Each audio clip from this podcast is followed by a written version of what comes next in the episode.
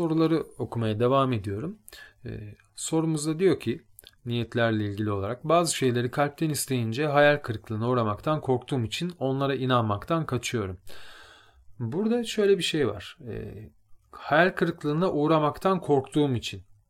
Sonra tekrar e, diyor ki korku enerjisi çalıştırmak için ne yapabilirim ya da hayal kırıklığıyla nasıl başa çıkabilirim? Yani burada senin ilgilendiğin şey e, aslında daha fazla hayal kırıklığı. Yani ben hayal kırıklığına uğrayacak mıyım, uğramayacak mıyım? Mesele hayal kırıklığına uğramak ya da uğramamak. Neden hayal kırıklığına uğramaktan bu kadar e, korkuyorsun? Asıl çözmen gereken mesele bu. Yani hayal kırıklığına uğramaktan korktuğum için onlara inanmaktan kaçıyorum değil. Çünkü hayal kırıklığına e, uğramaktan korkmak bir sebep değil, bir sonuç. E, bu cümlede sanki o sebepmiş, o yüzden inanmaktan kaçıyorum gibi görünüyor. Evet sebepmiş gibi görünüyor ama hayal kırıklığına uğramaktan korkmak bir sonuç. Ne buna sebep oldu? Neden hayal kırıklığına uğramaktan korkar hale geldin? Bundan bu kadar korkuyorsun. Bunun yanıtını kendi içinde araman gerekiyor. Bunun çok sebepleri olabilir. Çocukluğundan e, başına gelen bir takım şeyler olmuş olabilir işte çok hayal kurmuşsundur sonra çok üzülmüşsündür. Ondan sonra e, bu sende bir travma bir duygu yaratmıştır. Tekrar yaşamak istemiyorsundur. O yüzden bundan kaçıyorsundur. E, bu hani kişisine göre ego ile ilgili bir durum olabilir. E, kendi yenilmezlik e, duygusu içerisinde onunla çelişen bir hal yaratıyor olabilir gibi gibi bunun türlü türlü artık sebepleri var. Yani neden hayal kırıklığına uğramak seni bu kadar tedirgin ediyor? Ee, bunu anlamaya bak. Bunun kalpten istemek ya da istememekle bağlantısı yok. Ee, bu seni tedirgin eden şeyin özüne inmek daha kolay e, yanıt verecektir. Başka bir soruya bakıyorum.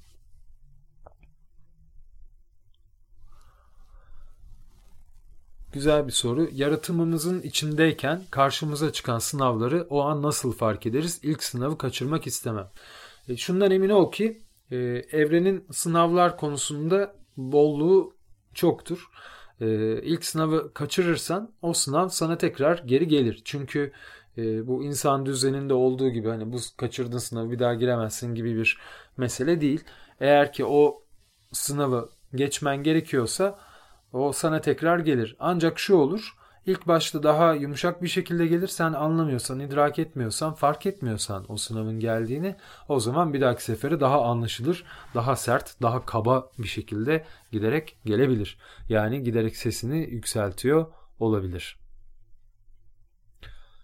Dolayısıyla o an nasıl fark ederiz? Senin ancak e, göreceğin bir şey. Fakat bir olay sana bir şey anlatmaya çalışıyorsa bunu zaten bir paterne bakarak yani bir örüntü, bir tekrar eden bir durum varsa orada e, hep aynı şey oluyorsa veya tam olacak olacak olacak gibi son anda olmuyor gibi durumlar varsa mesela orada bir e, sınanma olduğunu görebilirsin veya bir anda sana hiç olmayacakmış gibi görünüp o sıradaki senin duyguna da bir bakıyor olabilir. Yani evrenin çok çeşitli yöntemleri var bu sınavlar konusunda. Rehberlerin özellikle.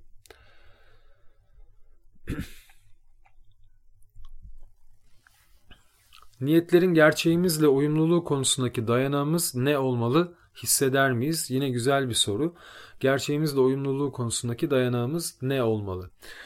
Burada yine Dayanağımız kişinin özünde kişinin kendi nefsidir. Yani nefsaniyetinin farkında olmasıyla alakalı bir durum bu. Bu e, arzuladığı şey genel olarak baktığın zaman bir kere şunu gözetmen lazım her şeyden evvel. Başkalarının senin niyetin gerçekleştiğinde bir başkaları e, bundan kendisini kötü hissedecek mi? Başkaları için olumsuzluk yaratan bir durum olacak mı? E, onu bir gözetmekte fayda var. Eğer başkaları için olumsuz sonuçlar yaratabilecek bir şey istiyorsan kötü bir şey istemek anlamında demiyorum. Ee, ama bir şekilde diğerleri için daha zor e, sonuçlar yaratabilir herhangi bir olay. E, o zaman bunu bir gözden geçirmekte fayda var. Ondan sonra bu istediğin şeyi neden gerçekten istiyorsun? Yani gerçeğinle e, uyumluluğu konusundaki dayanağın esasında sorunun içerisinde gizli. Çünkü senin gerçeğin, senin hakikatin ne? İşte bu yüzden e, kendi yaşam amacını bilmekte, hayatının e, anlamlı kılan, hayatının anlamını hissedebilmekte, hayatını anlamlı kılan unsurların farkında olmakta, kendini bilmekte fark, e, fayda var arkadaşlar. Yani kendini ne kadar bilirse, kendi gerçeğini ne kadar iyi bilirse bir insan, niyetleri de elbette ki onunla uyumlu olacaktır. Buradaki dayanak senin gerçeğinin ta kendisi zaten. Yani o yüzden e, burada kendi bilincinin e, farkında olmak lazım. Yani arkadaşlar hani ben bir şey niyet edeyim o benim gerçeğimle uyumlu olsun. Şimdi gerçeğimin ne olduğunu da bilmiyorum. Niyetimin ne olacağını da bilmiyorum. E neye niyet ediyorum? Niye ediyorum o zaman? Gerçeğim ne? Ben neredeyim? Ya kayıp. Anlatabiliyor muyum? Yani o kayıp, o gayba düşmeyelim yani oraya. Kendimizin e, olabildiğince farkında olmaya bakalım. Çok şuursuz bir şeyler istiyorsak da ya ben bunu niye istiyorum? Bu insanı, bu olayı, e, bu şeyi niye istiyorum? Onu bir kere kendine bir iyice sormakta e, fayda var.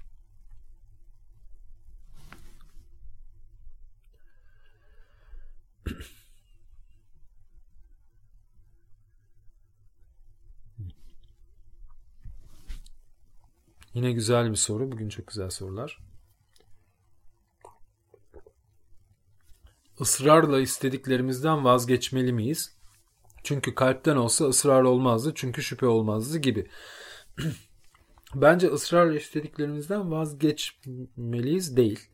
E, çünkü kalpten de insan yani ısrarla istemek buradaki ısrar hani o çocukların şımarıklığı gibi bir ısrar mı nefsaniyet konusundaki bir ısrar mı yoksa kararlılık ve iradeyle e, bunun sonuçlarının iyi olacağını e, buna inanma haliyle gelen bir ısrar mı e, onu ayırt etmekte fayda var. Yani ısrar etmek var, ısrar etmek. Yani bir konuda ısrarlı olmak var, bir de e, fazla ısrar etmek var. Anlatabiliyor muyum? İkisinin arasında bir fark var.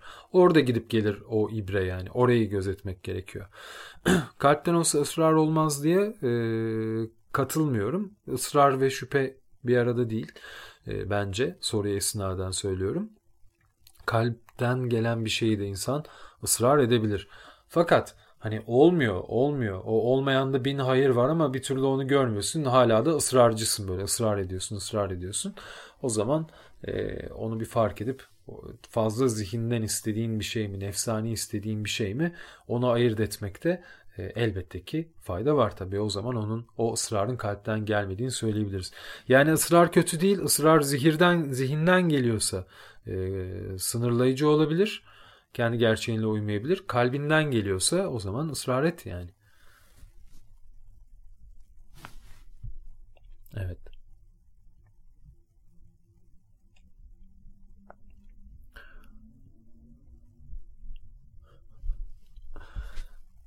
Bu da komik bir yorummuş.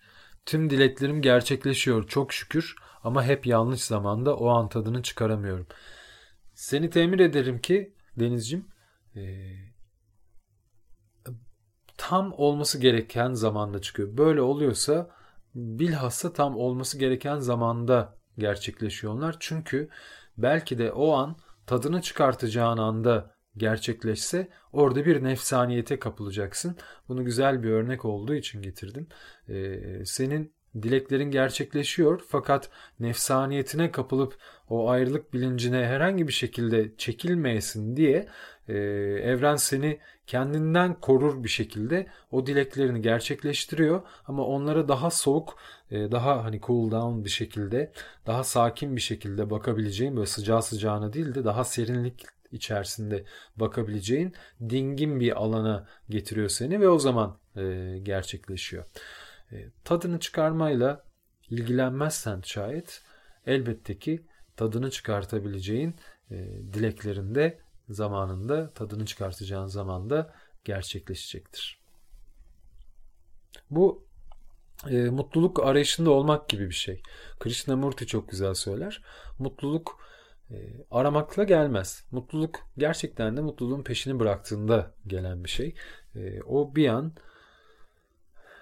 bir rüzgarla beraber yanağına konu verecektir. Mutluluk öyle bir şeydir diyor. Mutluluğun peşini bıraktığımız zaman, arama halini bıraktığımız zaman e, o en nihayetinde geliyor ve bizi bir an için buluyor. Bulduktan sonra da geçip gidiyor zaten.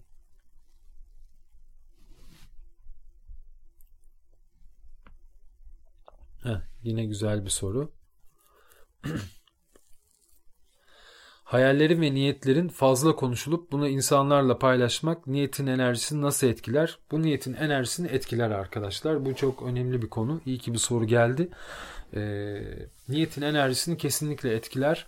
Yani böyle hayallerimizden ve niyetlerimizden kolay kolay konuyla ilgili olmayan herkese bahsetmiyoruz. Bu niye? Ee, hatta mümkün mertebe belli bir olgunluğa erişene kadar konuyla çok ilgili kimselere de bahsetmemekte fayda var. E, etrafta başkalarının yanında hani bir insana anlatıyorsunuz yandan birisi kulak misafiri oluyor gibi durumlardan da sakınmakta fayda var. Bu hayallerimizi ve niyetlerimizi. Neden? Bu kişiler kötü niyetli, art niyetli, kıskanç falan filan olacaklar diye değil. Ha bir de öyleyse zaten işler iyice kötü. Ama sebebi e, yani böyle olması gerekmiyor. Kişilerin art niyetli olması gerekmiyor.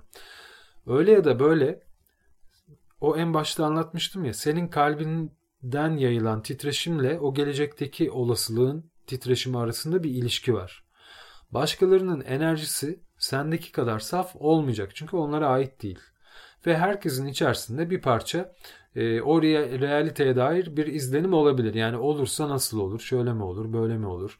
Belki o kişi parçası olmak ister. Belki o kişinin öykündüğü bir şeydir, yapamayacağı bir durum vardır. E, kendi içinden hani imrenir, gıpta eder, belki kıskanır.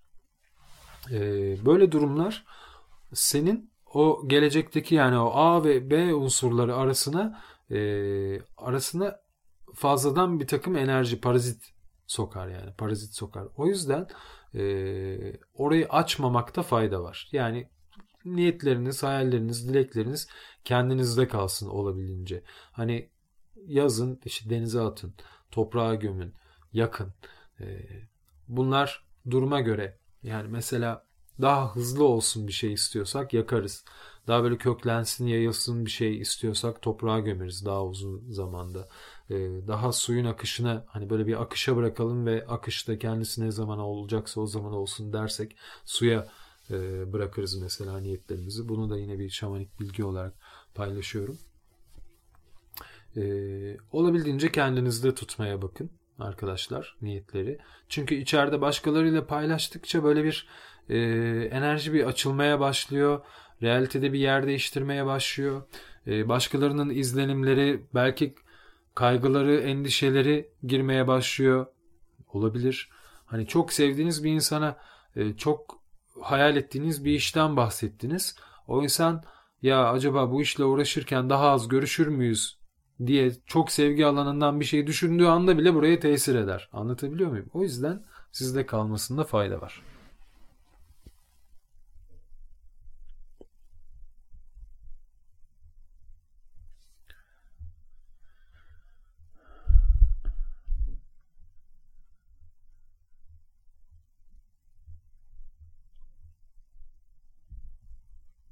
Kainatın ruhunu, logosunu idrak ederek istemekle bunun farkında olmadan ezbere istemenin farklarını anlatabilir misiniz? Sizden dinlemek isterim. Sanırım bütün yayın boyunca bunu anlattığımı düşünüyorum. O kulakla dinlersen e, yayını tekrar başından sonuna sorunun yanıtını alacaksındır.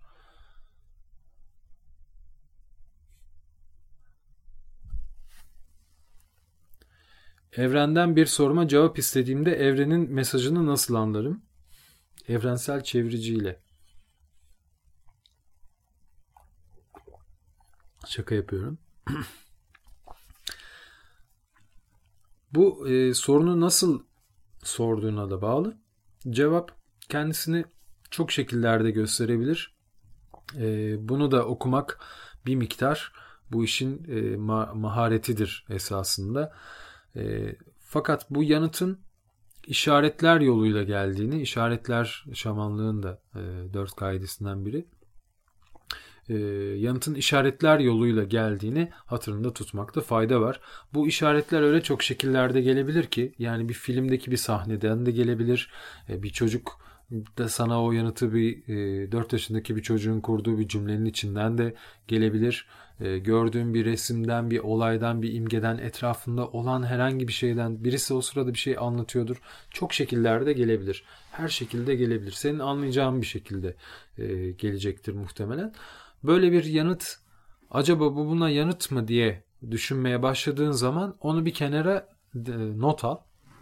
Ondan sonra ve bunun bir e, paterne dönüşüp dönüşmediğine bak. Yani tekrar eden, e, bunu destekleyen başka şeyler oluyor mu? E, bir yanıt aldığını düşünüyorsun örneğin. O yanıtı aldığın esnada eğer tam emin olmadıysan evrene bundan emin olmak istiyorum. Başka yanıtlar da istiyorum diyebilirsin. Bunu sadece demekle olmuyor tabii arkadaşlar. Gerçekten o yüzden hep yukarı yukarı diyoruz e, o yükseliş hali içerisinde yani bilincimizi, titreşimlerimizi ne kadar yükseltirsek ve açarsak o kadar evrenle konuşur, iletişim kurabilir hale geliyoruz. O zaman sorularımızın yanıtları da geliyor. Yani belli bir e, kendi vicdanınla çalışırken, e, vicdanın sesini dinleyerek, nefsaniyeti üzerine çalışırken belli bir hattı, belli bir yolu e, izlemeden e, kendini belli bir e, disipline sokmadan da Hani bilinç anlamında söylüyorum. Ee, bazı şeylerin olmasını beklemek biraz naif yani çocuksu kalıyor. Onu da söylemek isterim.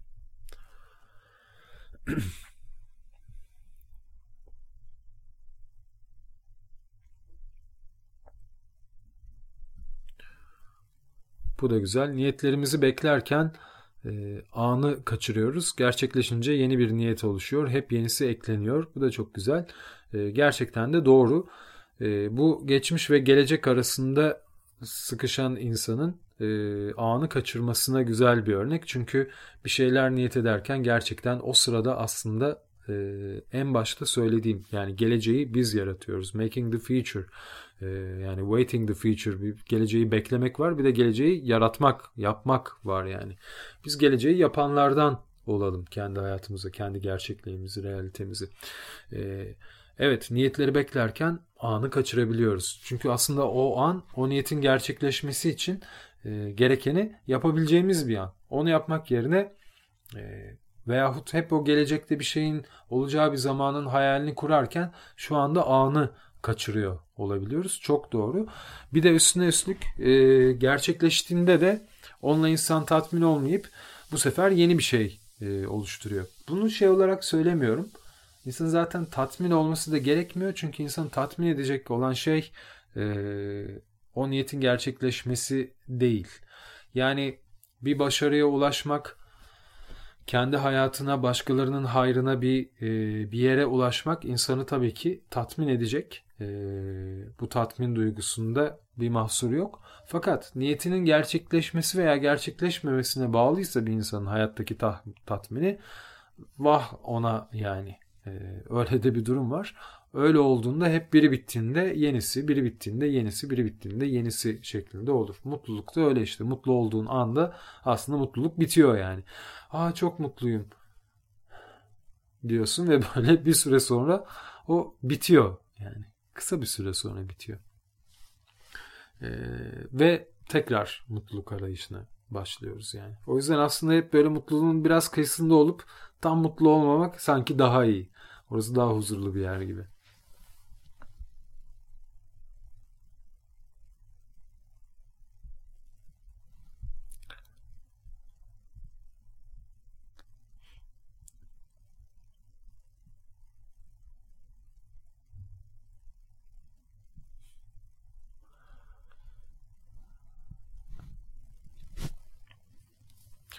İstemeyi bıraktığında sana gelir.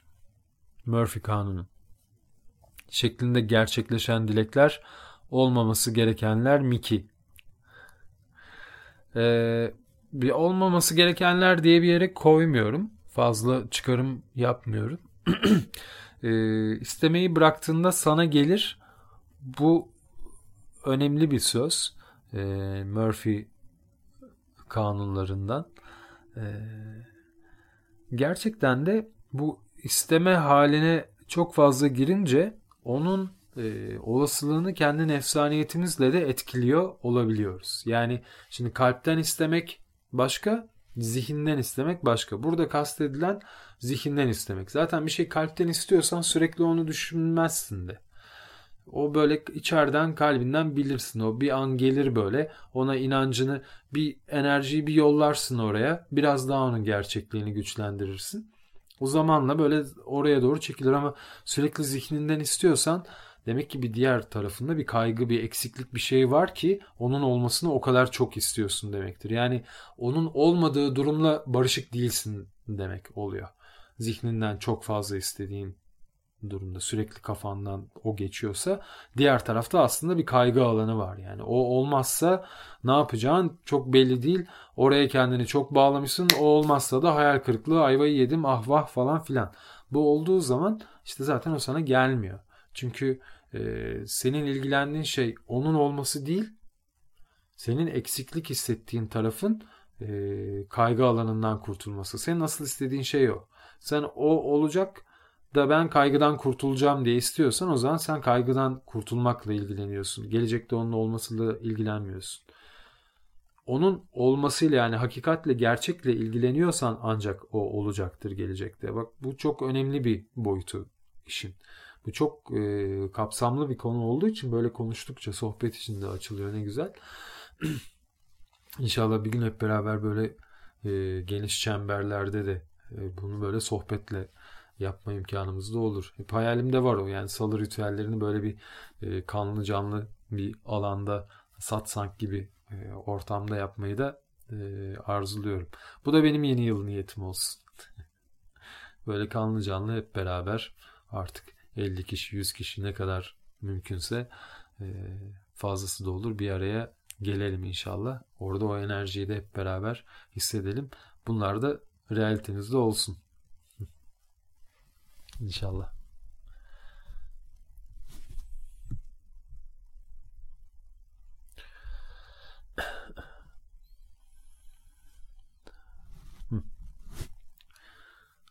Bu sohbet unutulmaz oldu gerçekten. Çok güzel sorular var.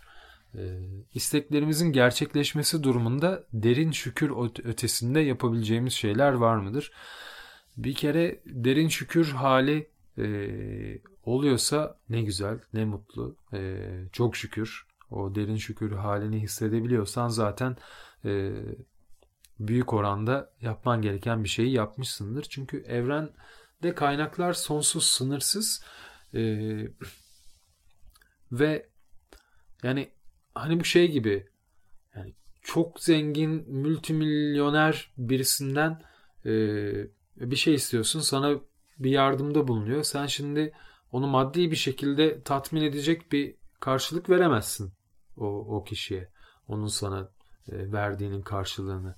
E, ona ancak manevi bir tatmin e, karşılık verebilir. Zaten o kadar çok sınırsız imkanı bulunan zengin bir kişi de karşılığında maddi bir şey beklediği için değil, e, o içindeki iyilik duygusunu e, yaşamak istediği için e, iyilikte yardımda bulunuyordur bir kimseye. Dolayısıyla kendisine de e, böyle bir hediye alınmasını değil de belki güzel bir söz söylenmesini, belki gerçekten bir minnet duygusunun göze gelmesini bekler. Evrenle alışverişimiz de biraz böyle. Yani e, evren bizden çoğu zaman bence e, gerçekten kalpten edilmiş bir şükürden daha fazlasını beklemiyor. Çünkü kalpten edilmiş bir şükür birlik bilincine o kadar iyi geliyor ki, o kadar besliyor ki birlik bilincini. Evrenin de ihtiyacı olan şey birlik bilincinin çoğalması. Sen de birlik bilincini bu kadar kalbinden bir şekilde verdiğinde zaten e, evrene istediği yani evrene lazım olan bir şeyi yerine getirmiş oluyorsun. Onun bütünlüğüne katkıda bulunmuş oluyorsun. E, yapabileceğim bir şey de şu var. Bizim şamanik kültürde var olan. Bizim derken altını çizerek Anadolu için de söylüyorum bunu. E, sunak. Sunaklar şamanlığın e, denge kaidesini ifade ediyor. denge çok önemli. Yani dengeyi korumak, dengeyi yerine götürmek. O yüzden e, dengeyi devam ettirmek. Denge bozulmuşsa yeniden kurmak. Sunak yaptığımızda e, doğada özellikle doğadan bir şey talep ediyorsak bir kolaylık, bir yol göstermesini, e, bir akış ya da bir takım işaretler, bir şeyler talep ediyorsak doğadan bu talebimizin karşılığı olarak biz de doğaya bizden kendimizden bir şey e, veririz. Bu da kendimizce bir kıymeti olan bir şey. Yani e, vermesek yiyebileceğimiz bir yemek, bir besin, gıda, bir şey gibi örneğin. Hani sunaklar işte meyveler konur, yemişler konur. Süt sunulmasından bahsetmiştim. Geçenlerde işte kan meselesi konuşuldu gibi. Ee, burada hani isteklerinin gerçekleşmesi durumunda derin şükür ötesinde sunak yapabilirsin. Eğer şamanik bir usulde yapacaksan bunu e, doğaya gidip gerçekten bunun için bir sunak bir altarla bir sunak hazırlayabilirsin. Benim tavsiyem nacizane bir de yine bu alma verme dengesinin içerisinde sunak kültürünün de e, özümüzdeki bir karşılığı olarak başkalarına yardım etmek arkadaşlar. Yani evren bize bir şekilde yardım etmişse biz de o zaman başkalarına yardım ederek o evrenin içerisindeki değer farklanmasına pozitif bir katkıda bulunalım. Yani evren bizim hayrımıza bir şeylerin değerini oynatmışsa, yer değiştirmişse bir takım enerjilerin, titreşimlerin biz de onun karşılığında yani bize gelenden e, başkalarına da verelim. Bir maddi imkan bir şey gelmişse, bir para geçmişse elimize, bir işe girmişsek, bir şey yapmışsak mutlaka oradan başkalarına da mutlaka bir miktar pay edelim. Yani bunu şöyle düşünün. E, bir nehir olarak düşünün bu akışı. O kaynakların sunulduğu evrenin hediyelerini, armağanlarını bir nehir olarak düşünün. O akıyor. Siz de o nehrin kollarından birindesiniz. Ee, o nehrin bir kolu olabilirsiniz. Eğer orada tutup da o suyu kendime alayım, kendime alayım yani baraj gibi. Ne oluyor? Barajları yapıyoruz. Ne oluyor? Dereler, nehirler kuruyor. Niye kuruyor? Çünkü akmasına izin verilmediği için kuruyor. En nihayetinde oraya baraj yapılırken bütün mühendisler biliyor ki e, eğer o barajı nehri kesecek bir şekilde yapılırsa sonunda o ekosistem bir şekilde bozulacak. Çünkü nehir akmak için var yani. Sen kimin haddine o nehri durduruyorsun ayrı bir konu oraya girmeyeyim. Ama e, bu evrendeki işte o bolluğun bereketin akışı da öyle maddesel yani kaynakların sunumu da aynı şekilde. Para aynı şekilde. Eğer biz o gelen akışı burada durdurup sadece kendimize kendimize kendimize alırsak nehir o kolunu kesmek ister. Yani akmayan bir yere niye su versin ki nehir? Anlatabiliyor muyum? O yüzden bize böyle geliyorsa, isteklerimiz gerçekleşiyorsa biz de onun karşılığında e, birebir aynısı olmak, aynı değerince kadar olmak durumunda değil. Ama bunu bildiğimizin, farkında olduğumuzun e, ve o suyun akıp gitmesine izin vermek adına başkalarına yardımda bulunalım.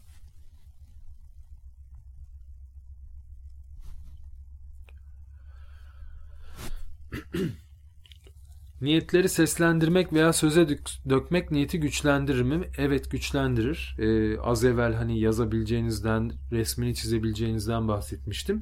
Seslendirmenin, söze dökmenin de şöyle bir gücü var.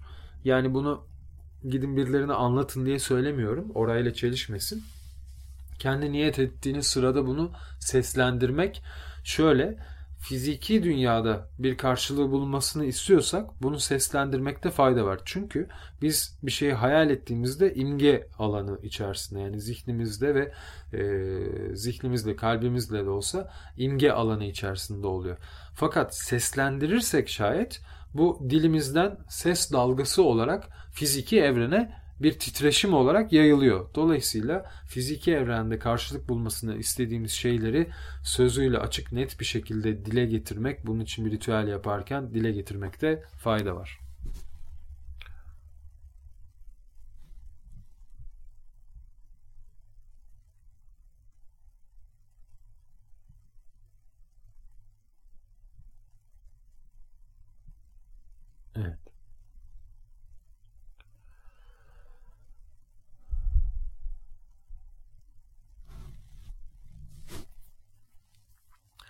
Tüm bu süreçlerin farkında olup yaşamını inşa eden canlılar aslında kim sizce e, sorusu gelmiş. Bence çocuklar.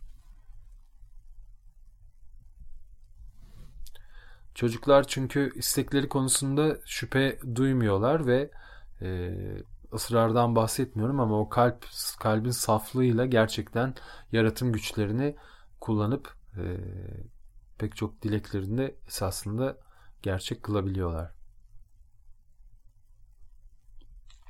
Bir iki soru daha bakıyorum.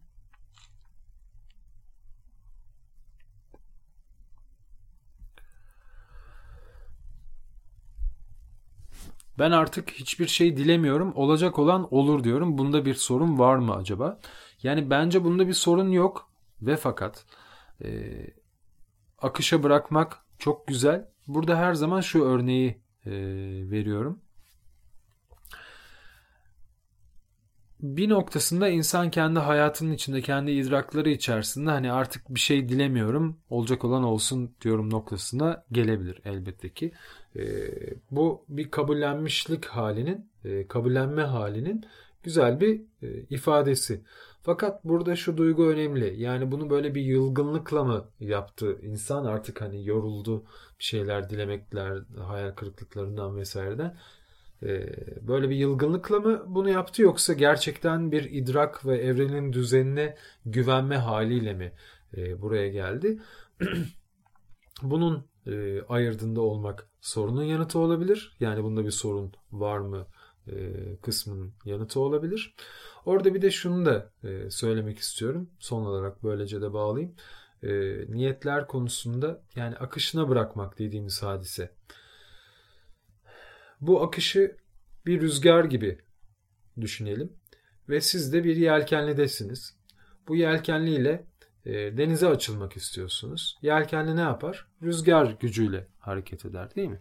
Şimdi bir yelkenliye binip e, yelkeni rüzgara teslim ederseniz o rüzgar sizi nereye götürürse oraya gidersiniz. Bu tamamen akışa bırakmaktır konuyu. Rüzgar beni artık açıklara mı savurur? Oradaki fırtınaya mı atar? Limana geri mi döndürür? Fener'e mi toslar? Ee, yoksa e, muhteşem bir adaya mı vardırır? Artık orası e, rüzgarın takdirine kalmış. Akışa bırakmak kendini iyi ama asıl marifet o akışın içerisinde yelkeni tutabilmekte. Yelkeni tuttuğun zaman, dümeni tuttuğun zaman sen o akışın gücünü kullanıyorsun o yelkenle beraber aynı rüzgar, aynı yönden esen rüzgar biraz yelkeni yapanlar bilirler. E, aynı yönden esen rüzgarla ileri gitmek de mümkün, geri gitmek de mümkün. Nasıl kullanacağını bilirsen o rüzgar. Rüzgar değişmez aynı yönde eser. Sen bir o tarafa atarsın, bir bu tarafa atarsın. Bir ileri gidiyor olursun, bir geri gidiyor olursun. O hatta nasıl ilerleyeceğini bulursun. Önemli olan akışı yani o akışın farkında olmak. Ee, rüzgarsız havada da yelkenliyle ben gezeceğim diye diretmemekte de fayda var yani. Azıcık bir rüzgar gördüm mü hemen çıkarsan da orada yelkeni öyle mi atayım böyle mi atayım diye terlersin. Onu da yine bilen bilir. Ee, o yüzden akışta kalmak iyidir akışın da farkında olup o akışın ustalığını da e, öğrenmeye başlamakta fayda var.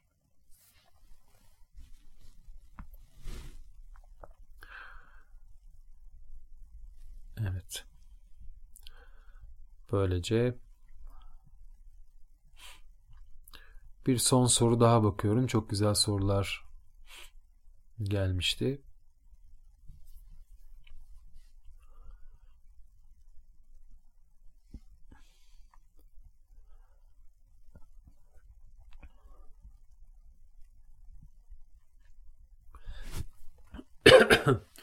Dünyaya tekrar tekrar bedenlenip gelmemizin bir sebebi bu dünyadaki isteklerimizin bitmemesi ise reenkarne olmak istemiyorsak yani tekrar reenkarne olmayı istemiyorsak e, istemeyi bırakmayı istemek gerekmez mi?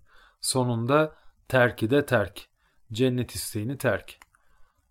Güzel e, felsefe yapmış Ece arkadaşımız. Evet e, bir noktada artık e, bir şeyleri isteme halinden de özgürleştiğin zaman artık evet bu dünyaya e, gelmene gerek kalmıyor. Fakat bunu tayin edeceğin yer burası değil. E, bunun idrakına, anlayışına, bilincine kavuşacağın yer burası. Fakat o terki terk etme meseleyi meselesi e, cennet isteğini terk etme hali cennetteyken ancak gerçekleşiyor. E, ve istemeyi de istememe haline geçmek de yani artık dünyaya gelmek, dünyadan gerçekten bir şey istemediğini idrak ettiği zaman e, buna idrak edeceği yer ruhun dünyanın dışında olduğu yer. Çünkü bu dünyada ya aç kalırsın gene bir şey istersin. Bu dünyada biraz fantazi. Bir şey e, hiçbir şey dünyadan istemiyorum, beklemiyorum. bir anlık olabilir işte 3-5 gün, bir hafta, bir sene öyle yaşarsın ama e, hayatta bir şeyleri gerçekleştirebilmek için bir şeyleri istemek gerekiyor. Dolayısıyla istemek kötü değil. E, bu dünyada faydalı bir şey yapacaksan yani kendine istemiyorsun ama başkalarının hayrına bir şeyleri istersin. Dünyada da bir şeyler yapacaksan onu yapmayı istemek gerekiyor. Dolayısıyla isteme hali kötü bir hal değil. E, o var olmayı sürdürecek. Ama nefsani olarak bir şeyler istemek yani gene ayrılık bilinci, birlik bilinci, bencillik, başkalarını da düşünmek. Öyle bir yere geldin ki istediğin şeyler sadece başkaları için istediğin şeyler. O zaman zaten bir sorun kalmıyor ortada. Birlik bilincinde olduğun için.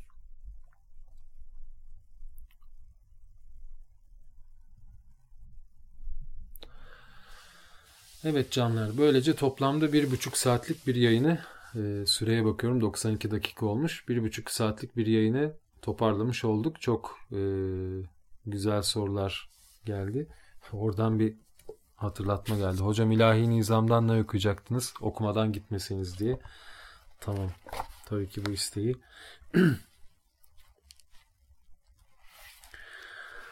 Zaten öyle bir yere de geldi ki şimdi bir okuyacağımız kitabın da gene tılsımıyla beraber sohbetin vardığı noktadan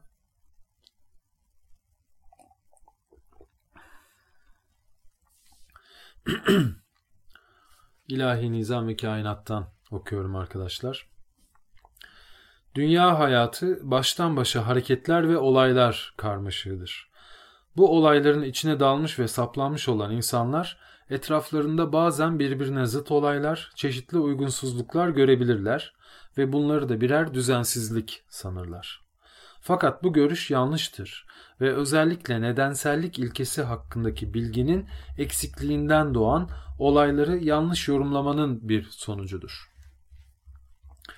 Olayların sonuçlarını sebeplerine bağlamaya yardım eden bir bilgi gücüyle dünyaya bakanlar, onun en küçük zerresinden bütününe kadar her durumunda, her olayında, her varlığında muazzam bir uyumun, düzenli bir sıralamanın var olduğunu görmekte gecikmezler. Hiçbir şey boşuna olmaz, boşuna yaprak bile kımıldamaz. Nedensellik bağlarının düzenli ve sıralamalı oluşları büyük evren uyumunu meydana getirirler. Öyleyse bu uyumu gözlemleyebilmek için her hareketin ve olayın doğrudan ve dolaylı olarak sonsuz bağlarla birbirine bağlı olduğu sezgisini insana veren bütün olaylar arasındaki nedensellik ve sebep ilişkilerini düşünmek ve bu alanda bir şeyler görmeye, duymaya çalışmak gerekir. Burayı tekrarlayacağım.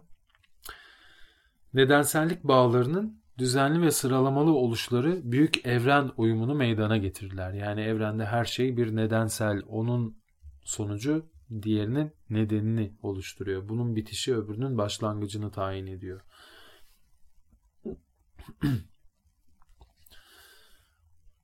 Öyleyse bu uyumu gözlemleyebilmek için her hareketin ve olayın doğrudan ve dolaylı olarak sonsuz bağlarla birbirine bağlı olduğu sezgisini insana veren bütün olaylar arasındaki nedensellik ve sebep ilişkilerini düşünmek ve bu alanda bir şeyler görmeye, duymaya çalışmak gerekir. İşte bu bilim insanlarının yaptığı şey. Yani diyor ki bütün hikayeyi anlamak ve onun bir parçası olmak istiyorsan evrenin içerisindeki neden sonuç ilişkilerini gözetmeye bak.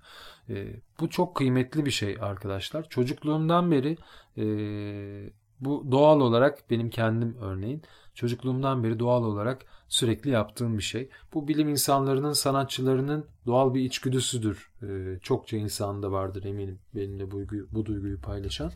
Ee, bu şekilde yaklaşan etrafındaki her şeyin nedenini sebebini sonucunu anlamaya ve birbiriyle ilişkilendirmeye başlayan kişiler hayatta belli bir e, bilgeliğe ulaşıyorlar. Ve o bağlantıları kurdukça başka şeylerin de bağlantılarını kurabilmeye başlıyorlar. İşte onun için diyor ki e, bütün olaylar arasındaki nedensellik ve sebep ilişkilerini düşünmek ve bu alanda bir şeyler görmeye, duymaya çalışmak gerekir. Bu düşünüş ve görüşü sağlamak için alemde hiçbir şeyin sebepsiz olmadığı, her şeyin bir sonuca bağlandığı hakkında daha önce verdiğimiz bilgiyi tekrar gözden geçirmek gerekir. Bununla ilgili ayrıca kapsamlı bir bölüm, bölüm var.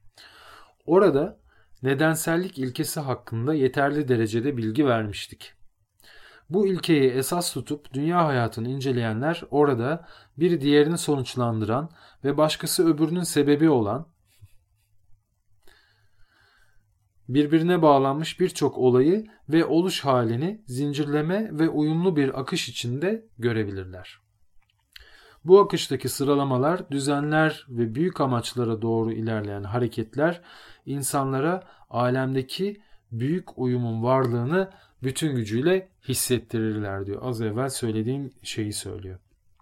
Yani biz onları gözlemledikçe bu dünya üzerindeki uyum gözlemledikçe bakın tarihteki e, bilim insanlarına baktığımız zaman da Tesla'dan Newton'a e, eski zamanlarda Da Vinci'lere, e, Michelangelo'lara yani sanatçılara ve bilim insanlarına da baktığımız zaman, düşünürlere baktığımız zaman hepsi bu neden sonuç ilişkilerini gözetiyorlar e, ve daha büyük bir iradenin, daha büyük bir kuvvetin bunu nasıl idare ettiğini anlamlandırmaya çalışıyorlar. Çünkü bakıyorlar ki acayip bir neden sonuç bağlantısı var. Her şey birbiriyle bir şekilde bağlı ve muazzam bir uyum ve ahenk içerisinde hareket ediyor. Ee, olan olmayan, görülen görülmeyen hepsi birbiriyle bağlantılı. Ee, bunların bağlantısını idare eden daha yüksek bir kuvvetin külli irade dediğimiz daha yüksek bir kuvvetin varlığını e, sezgisel olarak algılıyorlar ve bunu e, doğrulamaya çalışıyorlar. Descartes da aynı şekilde düşünüyorum öyleyse varımı söyleyen felsefecilerin birçoğu e, aynı şekilde. E, çünkü bunları e, bu akıştaki sıralamalar, düzenler ve büyük amaçlara doğru ilerleyen hareketler insanlara alemdeki büyün, büyük uyumun varlığını bütün gücüyle hissettirirler. Yani as above, so below. Yukarıda neyse aşağıda da o, aşağıdaki de yukarıdaki gibidir. Onların arasındaki o büyük uyumu, evrendeki büyük uyumu, büyük ahengi görebilmek, buradaki küçük ayrıntılardaki büyük uyumu e, görebilmekten, sezebilmekten geçiyor arkadaşlar.